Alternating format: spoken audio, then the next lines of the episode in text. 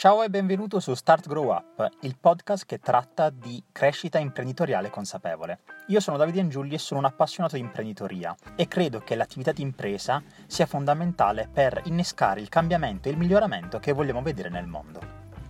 L'argomento che oggi vediamo insieme è quello della value ladder o scala del valore. Che cos'è la value ladder? La value ladder è uno strumento, diciamo così, che possiamo utilizzare che ci permette di visualizzare, di rappresentare in ordine crescente quello che è il binomio tra il valore che offriamo ai nostri clienti e il prezzo che proponiamo, quindi il valore in questo caso nei nostri confronti, per elargirlo, in questo caso per dare appunto questo valore agli utenti finali. Perché è importante la value ladder? Perché ci permette di organizzare in maniera strutturata quelle che sono, tra virgolette, i gradini appunto del valore che andremo a concedere in modo tale quindi da sapere che un utente, un cliente o comunque un individuo che entra in contatto con noi, il nostro progetto, la nostra realtà, seguirà questo percorso e verrà tra virgolette differenziato a seconda dello step in cui si trova e verso cui vogliamo portarlo. Questo caso ovviamente essendo una scala il nostro obiettivo è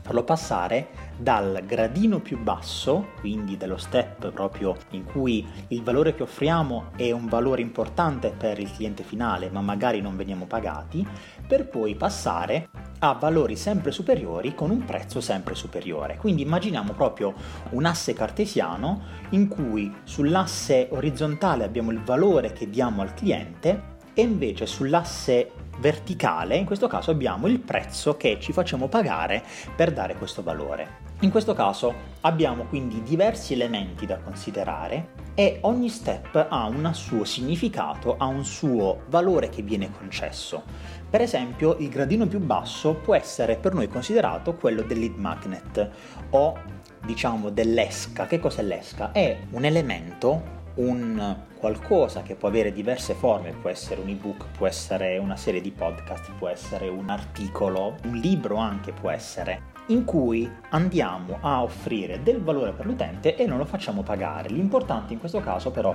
per noi il suo valore è rappresentato dal fatto che ci lasci un contatto, un contatto che ci permette poi di contattarlo in futuro e di poter quindi proporre altri prodotti, servizi, ma più che altro l'importante è capire effettivamente di cosa ha bisogno. Step successivo è quello che chiamiamo appunto step del tripwire. Che cos'è il tripwire? È una offerta che viene fatta ad un prezzo molto basso quindi solitamente un importo che può essere di una decina di euro massimo, ma in realtà dipende ovviamente dal settore, nel senso che se io vendo prodotti che valgono 5.000 euro, proporre un prodotto che vale 100 euro, 150 euro, il rapporto non sarà molto alto, quindi ovviamente considerate sempre questa proporzione. In questo caso quindi il Tripwire è un prodotto che costa molto poco rispetto al nostro prodotto finale, che ci permette di distinguere quegli utenti che sono semplicemente interessati ai contenuti che realizziamo, al lavoro che facciamo, oppure sono proprio disposti con questo, tra virgolette, piccolo gesto a diventare già dei nostri clienti. Quindi li trasformiamo proprio, ovvero da un visitatore, da un utente, diventa un cliente e questo a livello psicologico per noi è molto importante perché una persona che ha già acquistato da noi una volta sarà più ben disposta per acquistare da noi in futuro. Di conseguenza, dopo aver parlato del tripwire, vediamo quella che è l'offerta principale, ovvero l'offerta su cui noi basiamo buona parte del nostro business, che può avere un prezzo ovviamente superiore rispetto a quello del tripwire. Quindi se il tripwire è stato per esempio 10 euro, l'offerta principale può essere un'offerta che ha un valore di 80, 90, 100 euro, 200 euro, ovviamente dipende dalle situazioni. Quindi l'obiettivo sarà portare l'utente a salire questa scala passando quindi da questo piccolo acquisto che ha fatto all'offerta principale, al nostro core product, il nostro proprio il prodotto, non il prodotto del core, ma il prodotto principale, il prodotto che effettivamente a noi permette di portare avanti la nostra attività di business e ci permette anche di fare più margine. Poi abbiamo una serie di altri prodotti come per esempio l'upsell, quindi proporre un prodotto come quello precedente dell'offerta principale, ma che sia di qualità superiore, quindi valore maggiore equivale anche a un costo maggiore e che per noi risulterà essere un ricavo maggiore. Infine, magari possiamo considerare anche un'offerta di un piano in continuity, quindi un piano con pagamento mensile, trimestrale, bimestrale, quello che volete, ma comunque un pagamento che sia ripetuto nel tempo. Questo perché Perché tutta la logica della value ladder si basa su due elementi principali, ovvero invertire quella che è la visione classica del funnel, in cui abbiamo uno step superiore in cui entrano tanti utenti e uno step inferiore che viene chiamato bottom of the funnel, in cui noi troviamo solo i clienti che effettivamente sono per noi non solo clienti che hanno pagato, ma anche clienti che sono cosiddetti evangelist, ovvero clienti che sono disposti per noi ad acquistare tutto quello che produciamo. E un'altra considerazione da fare con la value ladder è proprio quella rispetto ai tre principali elementi della crescita di un business, ovvero avere tanti utenti in questo caso, la seconda è far sì che abbiano uno scontrino medio più alto e il terzo è far sì che facciano più acquisti nel tempo. Ovviamente ve l'ho detto in modo stringato, magari queste tre leggi, che sono le tre leggi per crescere il business di J. Abrams, le affrontiamo in un prossimo podcast. Tutto questo per dirvi che cosa? Che nel momento in cui voi state offrendo un vostro prodotto, un vostro servizio che ha un determinato valore e quindi dite io questo prodotto nel senso costa per esempio 50 euro, 60 euro, va bene. C'è un modo che avete per far sì che gli utenti che si trovano prima di questo step possano pian piano in modo guidato arrivare a compiere questa spesa? E soprattutto la considerazione che potete fare, dopo aver offerto questo valore col mio prodotto principale al cliente, posso offrire lui altro valore in modo tale quindi da massimizzare quello che è il ricavo che io ho da questo utente? Ovviamente però tutto questo discorso non deve prescindere dal fatto che offrire valore è la cosa principale che dobbiamo fare, ovvero effettivamente produrre qualcosa di utile che risolve un problema, soddisfi un bisogno per l'utente finale, non qualcosa che ci permette soltanto di ricavare denaro e poi filarcela col bottino.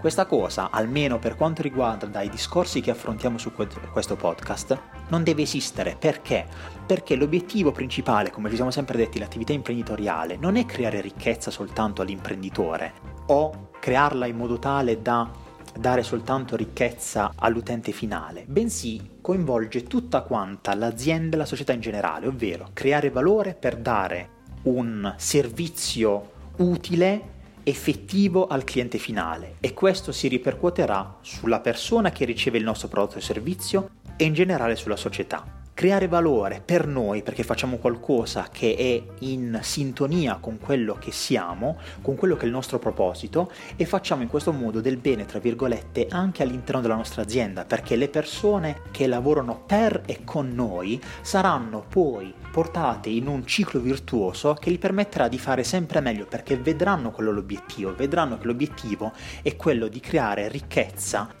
in generale e non di arrivare soltanto a fine mese o arrivare al prossimo trimestre o concludere le attività in modo tale da permettere magari all'imprenditore di poter fare quello che vuole a spese degli altri. Ovviamente questo porta ricchezza anche all'imprenditore stesso, non solo a livello materiale, ma a livello anche proprio personale come individuo perché sa di fare qualcosa che non solo fa star bene lui ma fa star bene tutti coloro che gli sono intorno e questo veramente forse è il valore più grande che un imprenditore può creare. La puntata di oggi finisce qui. Mi rendo conto che abbiamo affrontato un tema tecnico e poi siamo tornati verso l'argomento più concettuale di tutto quanto il podcast, ma mi sentivo in questo caso di fare questa precisazione e di mm, puntualizzare sul fatto che quello che facciamo deve essere fatto come imprenditori consapevoli non solo per noi stessi ma anche per gli altri.